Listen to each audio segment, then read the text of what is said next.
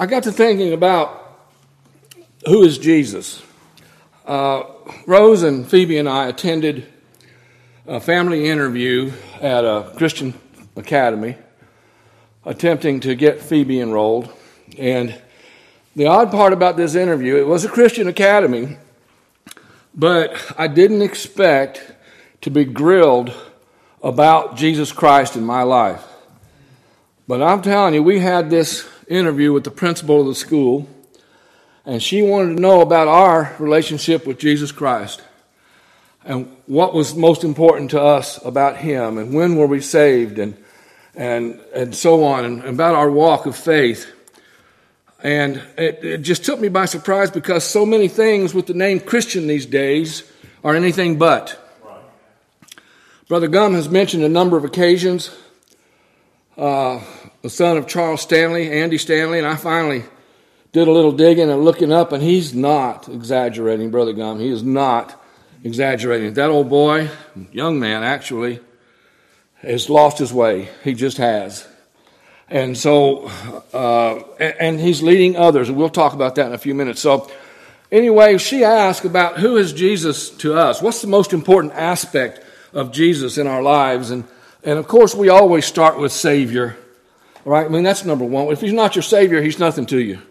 Amen. Right? he's, he's got to be your Savior first. And once, once you're saved, once you're his, then all kinds of doors beginning to open up. So, Jesus has fulfilled many roles in the past. And when I say the past, I'm talking about eternity past. I'm not talking about when he was born in Bethlehem. In eternity past, he has, from then, he has fulfilled many roles and has more to come. And we're going to look at some of those through the scriptures. Uh, just a few of the roles that Jesus has performed in the past and, and the present. He's the Son of Man, God made flesh. He's a prophet.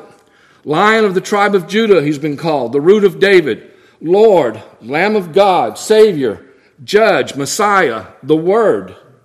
Servant, Master, Rabbi, Son of David, the last Adam, the Good Shepherd, the Passover Lamb, and then Isaiah wasn't content with describing a role for Jesus Christ. He named several in one verse. Isaiah chapter 9, verse 6 says, For unto us a child is born, unto us a son is given. He's the son. And the government shall be upon his shoulder, and his name shall be called Wonderful, Counselor, the Mighty God, the Everlasting Father, the Prince of Peace. Amen. Isaiah was enamored of Jesus Christ, and rightfully so as we all should be.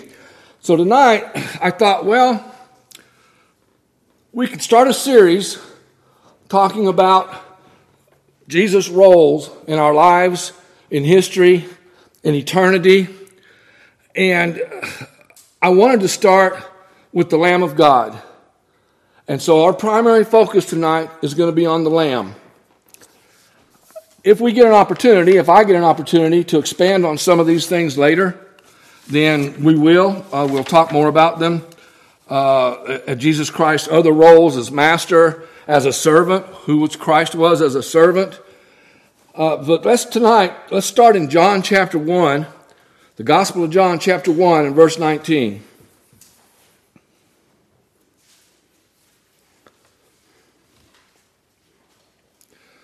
As I said earlier, we're going to be kind of heavy on Scripture. And it's not just to take up time, it's to understand better the role of Jesus Christ as the Lamb of God. Why the Lamb of God? Why called the Lamb? Why? Why was he sacrificed like a lamb? Why could his bones not be broken and so on? And we'll get into all that. So, John chapter 1, verse 19. And this is the record of John when the Jews sent priests and Levites from Jerusalem to ask him, Who art thou? Number one, we notice right off that the priest, the religious leaders of the day, sent others to spy on John. Now, eh, you can't put it any other way. That's exactly what they're doing. They're trying to catch him in something so they can charge him before the govern- government with some crime and get rid of him. And so they wanted to know, Who art thou? And in verse 20, and he confessed and denied not, but confessed, I am not the Christ. And they asked him, What then? Art thou Elias? And he saith, I am not. Art thou that prophet? And he answered, No. Then said they unto him, Who art thou, that we may give an answer to them that sent us? What sayest thou of thyself? He said, I am the voice of one crying in the wilderness, Make straight the way of the Lord, as said the prophet Esaias. And they which were sent were of the Pharisees. And they asked him and said unto him, Why baptizest thou then? If thou be not that Christ, nor Elias, neither that prophet. John answered them, saying, I baptize with water, but there standeth one among you whom ye know not. He it is, who coming after me is preferred before me, whose shoes latchet I am not worthy to unloose. These things were done in Bethabara beyond Jordan, where John was baptizing.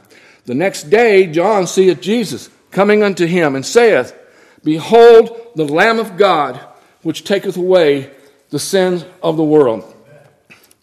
John understood Jesus Christ as the Lamb of God. He knew about the coming sacrifice, and he understood the connection between the Lamb of God and the Passover lamb, and we are going to discuss some of those things very shortly. And let's skip on down for a few more verses and verse, start again in verse 35. And again, the next day after John stood, and two of his disciples, and looking upon Jesus as he walked, he saith, Behold, the Lamb of God. So once again, twice, two days, he saw Jesus Christ and told those around him, Behold, the Lamb of God. Looking with me, please, if you would, another account of the same similar situation, Matthew chapter 3, verses 16 and 17. Matthew chapter 3, verses 16 and 17. And Jesus, when he was baptized, and who did the baptizing? It was John, right? Those that walked around, those that walked away that day, the spies for the Pharisees, and went back and said, Well, that's John. He's the baptizer. He's the one that's dunking the people in the Jordan. And so Jesus was baptized by John and went up straightway out of the water, and lo, the heavens were opened unto him, and he saw the Spirit of God descending like a dove and lighting upon him. And lo, a voice from heaven saying, This is my beloved Son, in whom I am well pleased. Let us pray. Dear gracious Heavenly Father, we thank you so much for this day. Your blessings are just enormous, unbounding, unlimited. Uh, I, I, can't contain them all. Uh, it's incredible what you do for us and likewise what you do for the unjust just as well the rain, the sunshine, the air, uh, all the ways that you take care of us. We thank you so much for it. But most of all, dear God in heaven, most of all, we thank you for Jesus Christ, the one who sacrificed himself for us, the one who gave his life, the blameless one, the sinless one, who gave his only, who gave his blood that we might be saved, that we might be covered, just as the Passover in Egypt. We thank you so much for the scriptures and the lessons that we're looking at tonight. I ask, dear God, that you would bless this word as it goes out. Please to help carry it forward. We know in your own writings that the word will not return void. We may never see the results of it, but you do. And please, dear God, use it to lead others to Jesus Christ as their Savior. For it's in His name I pray. Amen. Amen. We're looking at Jesus Christ as the Lamb of God. And we're going to start with the Passover lamb. And again, as I say, we're going to be a little deep into some scriptures. Let's start with, we would please, 1 Corinthians chapter 5, verses 1 through 7. 1 Corinthians chapter 5, verses 1 through 7. And keep in mind, through all of our readings, we're talking about Jesus Christ's role as the Lamb of God. And if I do something silly, please overlook it. it's not God's doing, obviously. Uh, Brother Gum said a number of times, and when we talk about the accounts, the historical accounts of the Bible, we have a tendency to say things like the story of Joseph or the story of Paul, and they're not stories. We know they're not stories. Um, well, they are. They're accounts. They're historical accounts contained in the scriptures. Uh, also, obviously, I've, I've made a number of mistakes. I once put, I forget who, it was Paul on the Isle of Patmos, and it wasn't Paul, it was our brother John, and so on. So it's me. The mistakes are mine. The scripture obviously is the perfect word of God. So 1 Corinthians chapter 5 verses 1 through 7. It is reported commonly that there is fornication among you. Paul writing to the churches at Corinth it is reported commonly that there is fornication among you and such fornication as is not so much as named among the Gentiles that you're even worse than the sinners out there. You're even worse then there's a situation among you that's even worse than the Gentiles that are around you, that one should have his father's wife. A young man, um, perhaps young man, who knows how old, who had taken his father's wife and said, even, even the Gentiles aren't as bad as this. And Paul went on to say, And ye are puffed up, and have not rather mourned that he that he that hath done this deed might be taken away from among you. Like you don't even, it doesn't even faze you. You don't even care. It doesn't bother you. For I verily, as absent in body, but present in spirit, have judged already, as though I were present concerning him that hath so done this deed.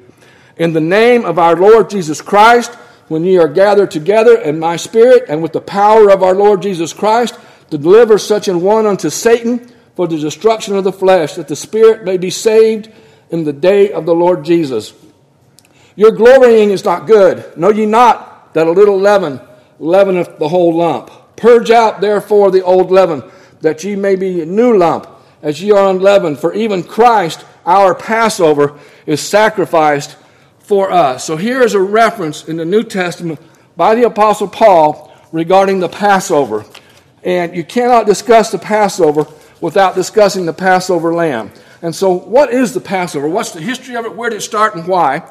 And for that, we're going to go back to our account of Joseph for just a few minutes.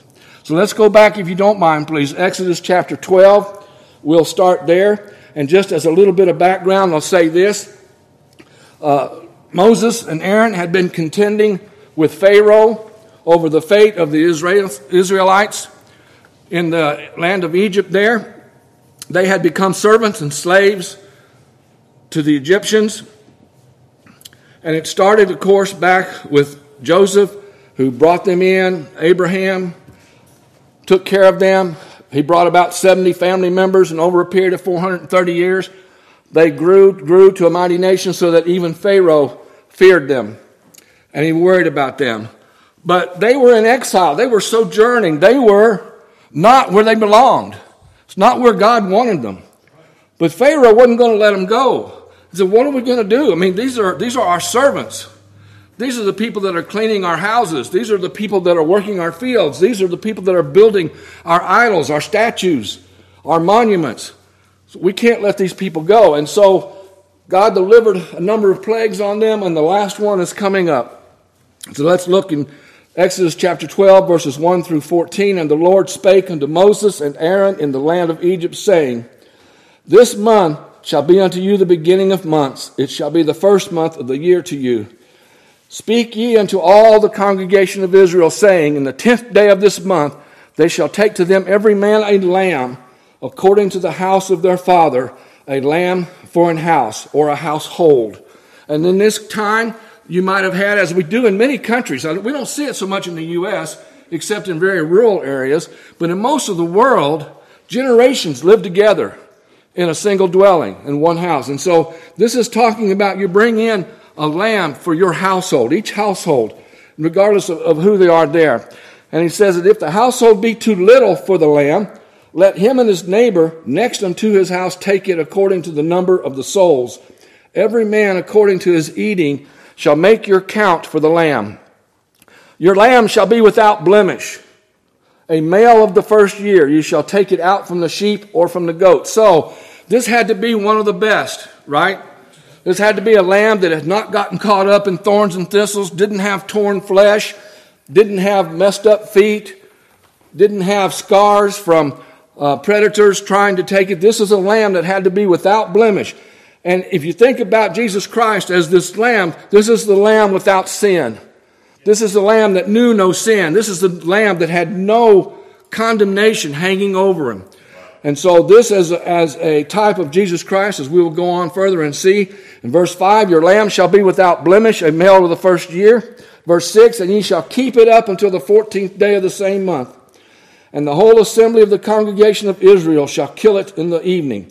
This isn't the whole congregation killing one lamb. This is the whole congregation each killing their own lamb in their household. And they shall take of the blood and strike it on two side posts and on the upper doorpost of the house wherein they shall eat it. So we see we're to take the blood of this lamb and put it on the doorpost and above the door. The one way inside and outside the house. You can't go in or out of the house without passing under the blood. That's the point here. This blood of, the, of this innocent lamb that was taken is to be painted on the doorpost and, the, and, uh, and above the door so that no matter who passes through it is covered by the blood. Verse 8 And they shall eat the flesh in that night, roast with fire and unleavened bread, and with bitter herbs they shall eat it. Eat not it raw, you got to cook it, nor sodden at all with water, doesn't want it boiled, but roast with fire his head and his legs, and with the purtenance thereof, and ye shall let nothing of it remain until the morning. And that which remaineth of it until the morning ye shall burn with fire. And thus ye shall eat it, with your loins girded, your shoes on your feet, your staff in your hand, and ye shall eat it in haste. It is the Lord's Passover.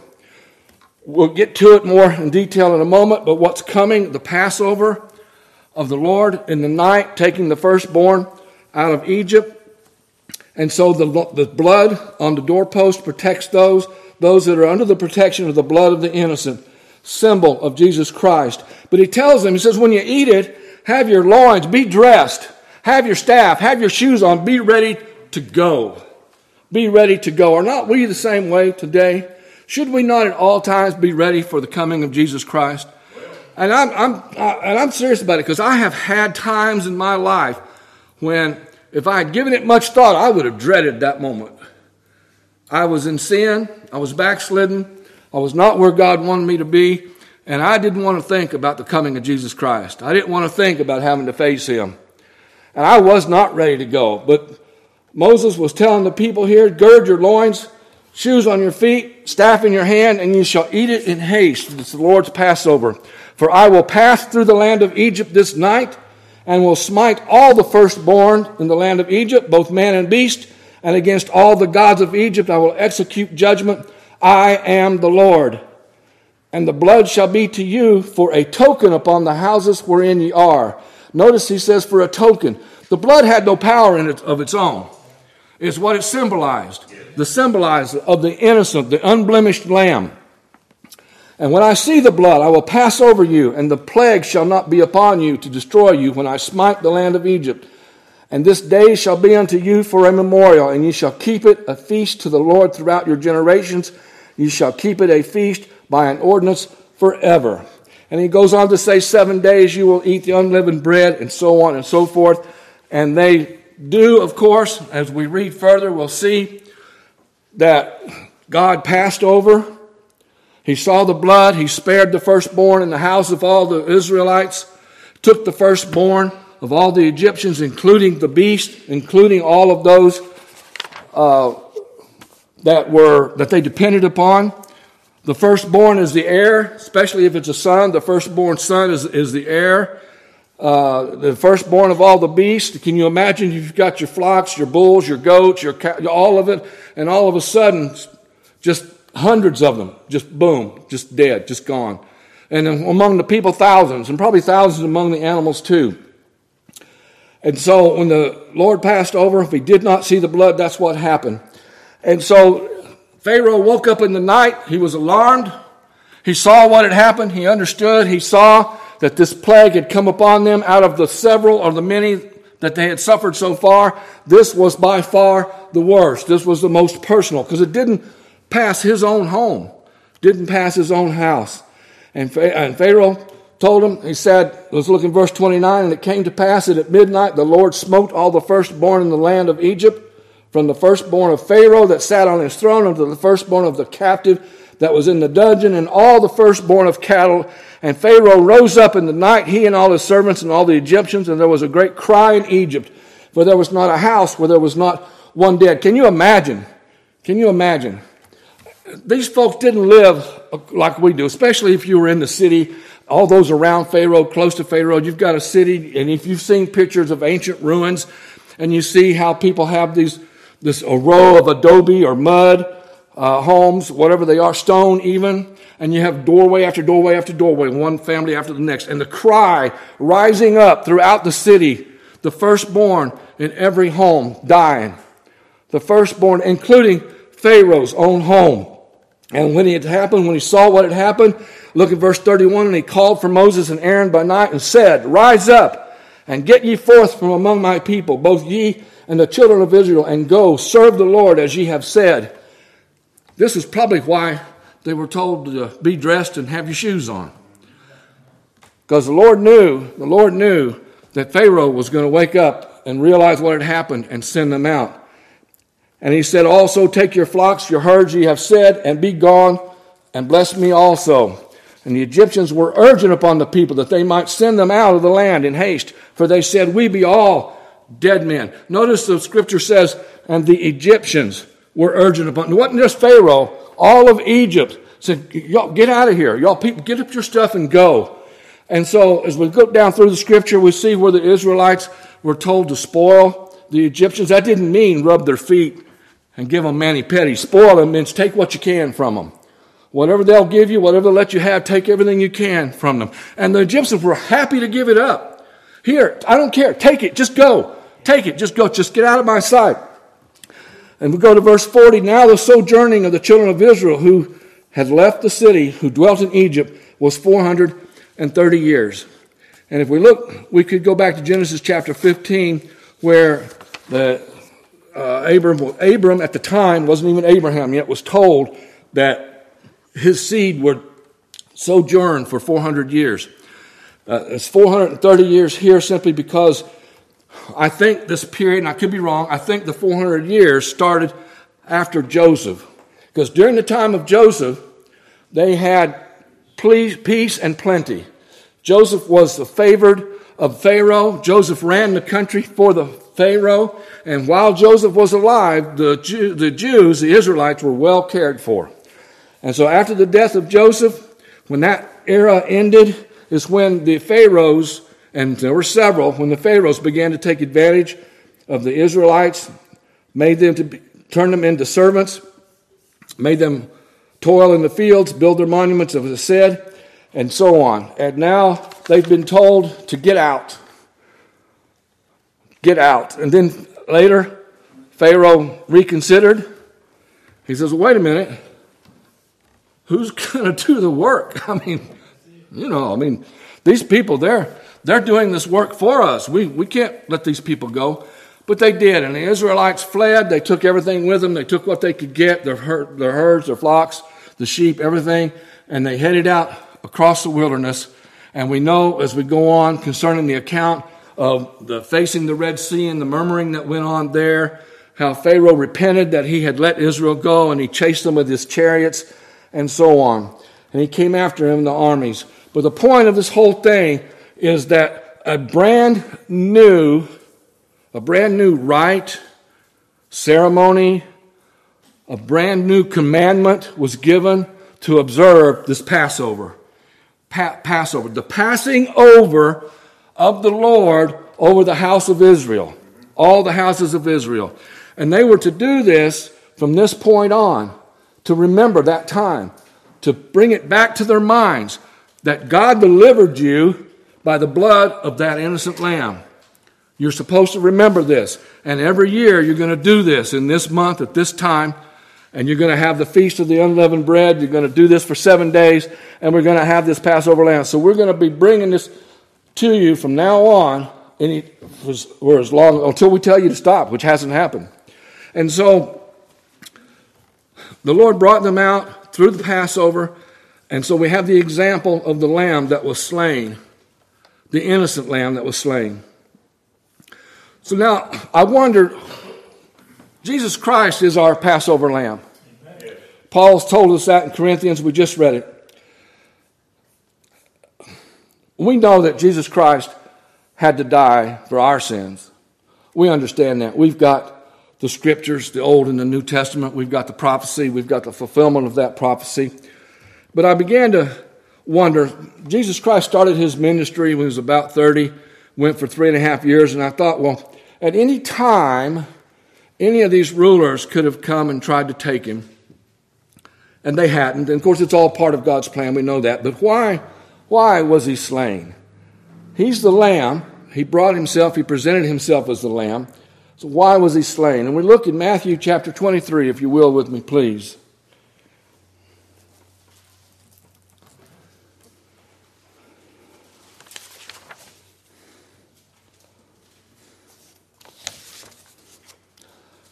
Jesus Christ is, in verse 1, Matthew 23 says, Then spake Jesus to the multitude. Jesus Christ is preaching a message here. He's delivering a message of God to the people and to the disciples.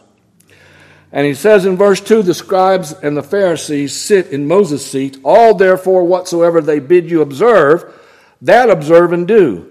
But do not ye after their works, for they say and do not. Do we know anybody like that today? I think they've got different letters after their names, but just about any politician, you pick them. But there are so many today, not just among the political class, but there's so many that say, but then do not. In verse 4, for they bind heavy burdens and grievous to the born, to be borne, and lay them on men's shoulders, but they themselves will not move them with one of their fingers. But all their works they do to be seen of men. They make broad their phylacteries and enlarge the borders of their garments, and love the uppermost rooms at feast, and the chief seats in the synagogue, and the greetings in the markets, and to be called of men, Rabbi, Rabbi.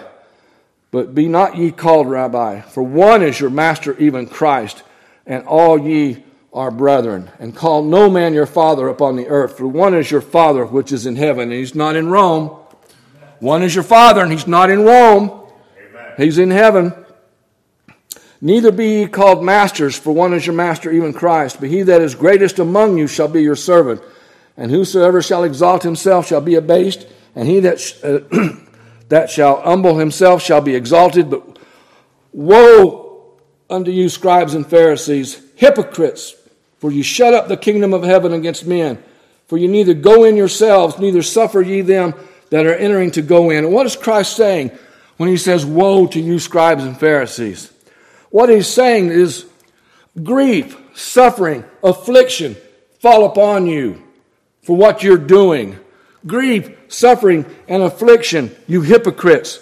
You shut up the kingdom against them, against men. You don't go in yourselves, but you hinder others that they won't go in.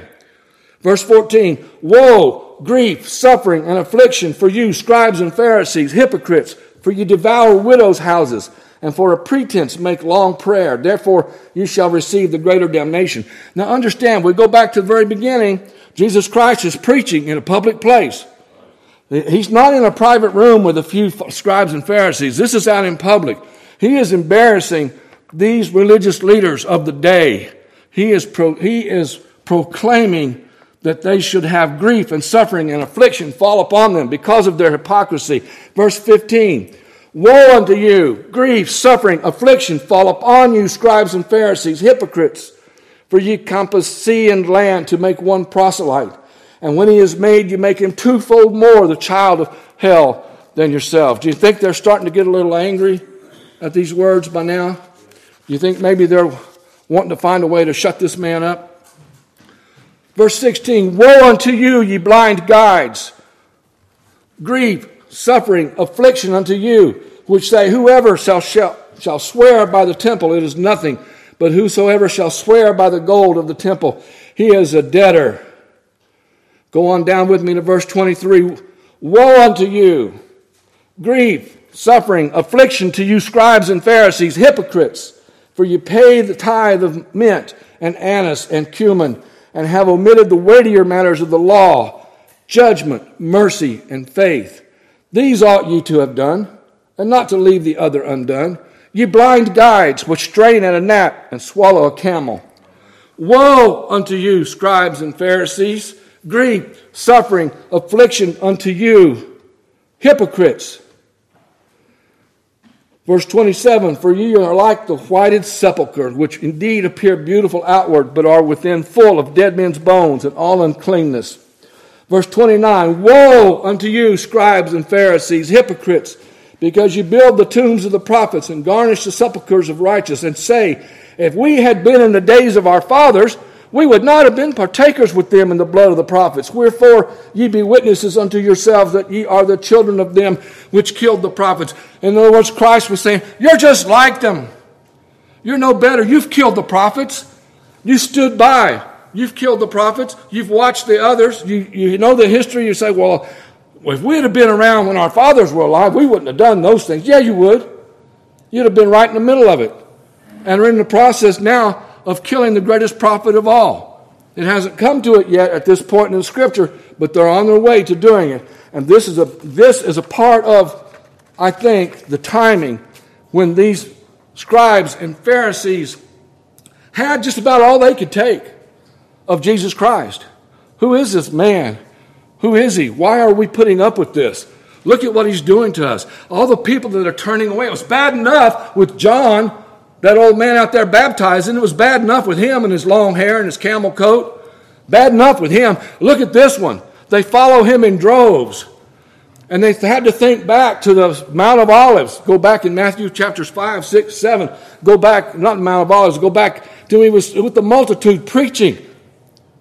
So everywhere he went, he drew a crowd. And he was taking them away from the religious service of the day, the ceremonies, the temple. They were abandoning them in order to serve Christ, to follow him. And so they were, they were angry, and they were so angry that they could kill. And in verse 20, pardon me, verse 33, he says, Ye serpents, ye generation of vipers, how can ye escape the damnation of hell?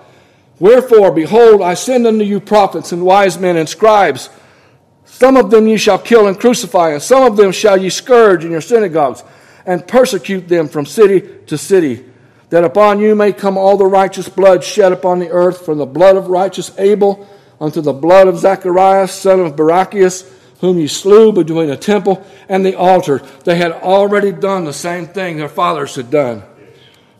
And said, Oh, we wouldn't have done it if we'd have been alive, if it had been our, if we'd have been the time of our fathers. O Jerusalem, Jerusalem, thou that killest the prophets and stonest them which are sent unto thee, how often would I have gathered thy children together, even as a hen gathereth her chickens under her wings, and ye would not? Behold, your house is left unto you desolate. For I say unto you, ye shall not see me henceforth till ye shall say, Blessed is he that cometh in the name of the Lord. I'm fine, thank you. I'm okay. That's all right. Thanks anyway. Thank you. So, Christ preaching in a public square, people coming to him, people talking to the disciples, no doubt saying, How, how, do, I, how do I get this? How do I turn away from this burden? Because it was a burden. The law, the scribes and Pharisees, they didn't obey it themselves, they didn't follow it. But they forced it upon the people and said, You've got to do this, you've got to do that, you've got to do that. And they preferred the upper rooms. They wanted to make long prayers and be heard. It, they didn't want to make long prayers in private on their knees before God by their bedside. They wanted to do it in the public. They wanted to be heard and seen and stand up. Look at me, how pious I am, how religious I am. And Jesus Christ says, Woe, grief, suffering, affliction upon you, hypocrites, hypocrites. You won't go in the gate and you prevent others from going. And so you have to know that their anger, which had already been kindled, was just burning brighter and brighter with every word of the message that came out of Christ's mouth. And if you would please look with me in John chapter 19. John chapter 19. This is that during the crucifixion of Christ.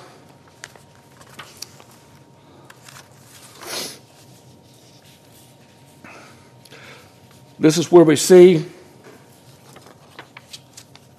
the lamb being sacrificed. The perfect lamb, the one who deserved none of it, but took it all. Verse 30 When Jesus therefore had received the vinegar, he said, It is finished. And he bowed his head and gave up the ghost. The Jews, therefore, because it was the preparation that the body should not remain upon the cross on the Sabbath day, for that Sabbath day was an high day, besought Pilate that their legs might be broken and that they might be taken away.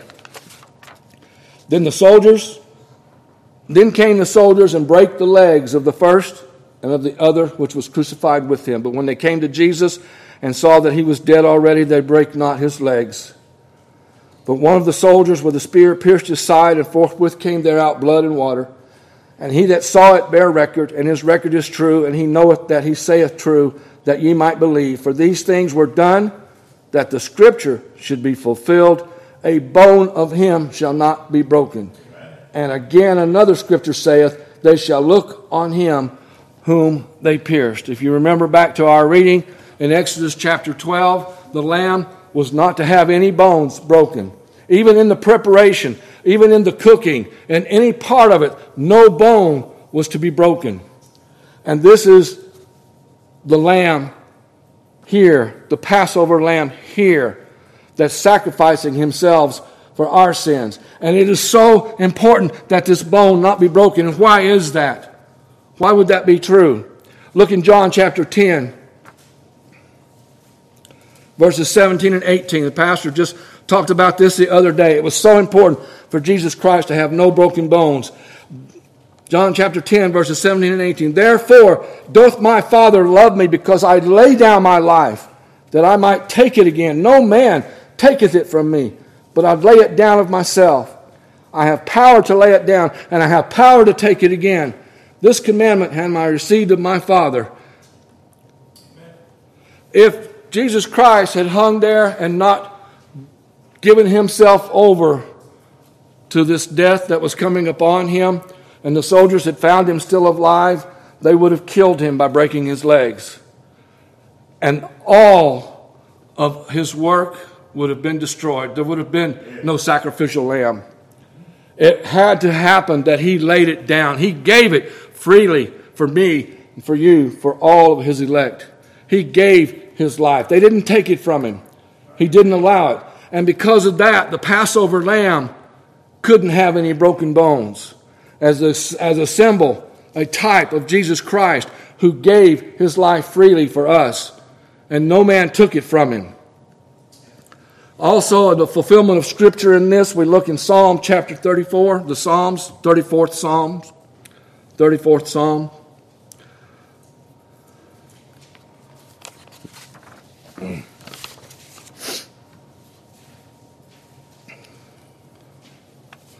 Look at verse 19 and 20. Many are the afflictions of the righteous, but the Lord delivereth him out of them all. He keepeth all his bones, not one of them is broken. Now, our bodies someday will be as the body of Christ, and it is certainly true that many saints have suffered broken bones, been tortured, beaten, beheaded, bones broken just as a method of torture throughout. So this is not a promise to the saints that they'll not suffer any broken bones. But in the writing of this psalm, the psalmist is looking and recognizing that Jesus Christ, who is giving himself, will not have one broken bone, one bone broken. We read there in John uh, regarding this where he said that no, he will have no bro- not one of them is broken or not one bone will be broken. And so here, even though this is not necessarily a prophecy, it is scripture. It was written by the inspiration of God when David wrote it. But just as God delivers the righteous out of their afflictions, he will restore the body. Someday, he will restore the body. The day is coming when the lamb will no longer be a sheep before the slaughter. That's what he's been to this point in our reading. He's no longer going to be a sheep before the slaughter. Look in Revelation chapter 5, if you would, with me, please. I see we're running a little late here, so we're going to have to wrap this up. Verse 1 And I saw in the right hand of him that sat on the throne a book written within and on the backside sealed with seven seals. Now, understand in, in, in this situation, this book is most likely a scroll. This is not a printed book like a Gutenberg Bible or the Bible you have in your hand now. Uh, books were written on scrolls and they and sealed with a wax seal, perhaps. And this particular one had seven seals on it. And I saw a strong angel proclaiming with a loud voice, "Who is worthy to open the book and to loose the seals thereof?" And no man in heaven nor in earth, neither under the earth, was able to open that book, neither to look therein thereon. And I wept much, because no man was found worthy to open and to read the book, neither to look thereon. And one of the elders saith unto me, Weep not. Behold, the lion of the tribe of Judah, the root of David, hath prevailed to open the book and to loose the seven seals thereof. And behold, and I beheld, and lo, in the midst of the throne and of the four beasts, and in the midst of the elders stood a lamb, as it had been slain, having seven horns and seven eyes, which are the seven spirits of God, sent forth unto all the earth. And he came and took the book out of the right hand of him that sat upon the throne. And when he had taken the book, the four beasts and four and twenty elders fell down before the Lamb, having every one of them harps and golden vials full of odors which are the prayers of saints. And they sung a new song, saying, Thou art worthy to take the book and to open the seals thereof, for thou wast slain and hast redeemed us to God by thy blood out of every kindred and tongue and people and nation, and hast made us unto our God kings and priests, and we shall reign on the earth. The Lamb of God no longer sits or lays meekly beneath the hammer of the executioner. He no longer lays on the cross with his back torn open repeatedly, just ripped apart, the blood running down his body, the back of his head, his neck, shoulders, buttocks, his thighs, ripped apart. He no longer hangs on that cross like some religions today want to put him on those little icons, the little idols they wear around their necks with Jesus, uh, supposedly Jesus hanging. He doesn't hang there anymore. He's not. He may be now and still is the lamb that was slain, but that's past. It's over. He has slain. He saved. He gave himself. He sacrificed himself for us. Look in verse 11.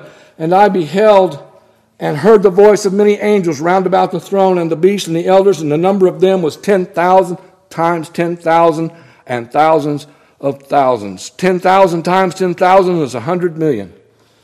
Wrap your head around that one a hundred million voices of many angels round the throne. There's that many angels.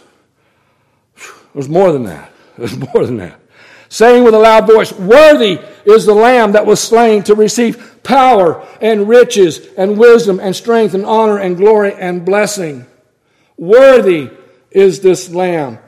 Power, wisdom, strength, honor, and glory. In Revelation chapter 3, our last view our last view of the Lamb in the Scripture. We'll start here, Revelation chapter 3. After the description and the properties of the seven churches John wrote about, verse 21, he says, To him that overcometh will I grant to sit with me in my throne, even as I also overcame and am set down with my Father in his throne. Jesus Christ sits with the Father on the throne in power and glory and judgment. Judgment's coming. For those that don't know him, judgment is coming. Revelation chapter 21 gives us just a, a little very brief peek at the new city, Jerusalem. Revelation chapter 21, and I saw a new heaven and a new earth, for the first heaven and the first earth were passed away, and there was no more sea. And I, John, saw the holy city, New Jerusalem, coming down from God out of heaven, prepared as a bride adorned for her husband. And the remainder of chapter 21 gives a description of the measurements of the New, the new Jerusalem. Looking in chapter 22, and he showed me a pure river of water of life, clear as crystal, proceeding out of the throne of God and of the Lamb. Amen. Water of life. Life giving. The water that Jesus provides. He told the woman at the well, If you had asked me, I would have given you water that you would never thirst again. Verse 2 In the midst of the street of it, and on either side of the river was there the tree of life, which bare twelve manner of fruits and yielded her fruit every month, and the leaves of the tree were for the hearing of the nations. And there shall be no more curse, but the throne of God and the Lamb shall be in it, and his servants shall serve him. And he will sit with the Father on the throne forever and ever in power and glory. No more meek, mild little lamb, so easily abducted, dragged before Pilate, dragged before Herod, forced to carry his cross till he fell and could bear the weight of it no more, weakened by the loss of blood and the flogging received. When he laid down his life, when he gave it up for us, he did so willingly. And even though he prayed to the Father, if it be thy will, let this cup pass from me. But he never turned back from it. He never said, Father, I don't want to do this, but if there's another way, but he did it willingly. And he knew what was coming. He's known from eternity what was coming. Amen. It's not like it just caught him by surprise and, oh no, they caught me now. No, he, do it, he knew it was coming and he gave it willingly. He gave his life willingly. And what did he give? He gave the blood, the Passover blood. Whenever God sees one of us who are his children, who are saved, he sees the blood and he passes over. Our sins are gone as far as the east is from the west. God sees them no more. He sees the blood, the blood that was shed by the innocent lamb, the Lamb of God. So, Jesus Christ, our sacrifice, and in the last book of the Bible, the book of Revelation, and he will sit with the Father on the throne forever and ever in power and glory. And that's the Christ that we serve today. Amen.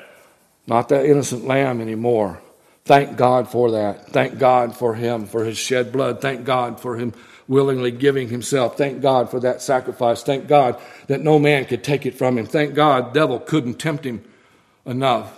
Now he sits in power and glory. He still bears the marks of that former life. I've, and those may be the only scars in heaven. I don't know. We're going to have transcendent bodies. But the time is coming when we will see him and we will see and bear witness to the sacrifice that was made so that God would pass over us when he sees the blood.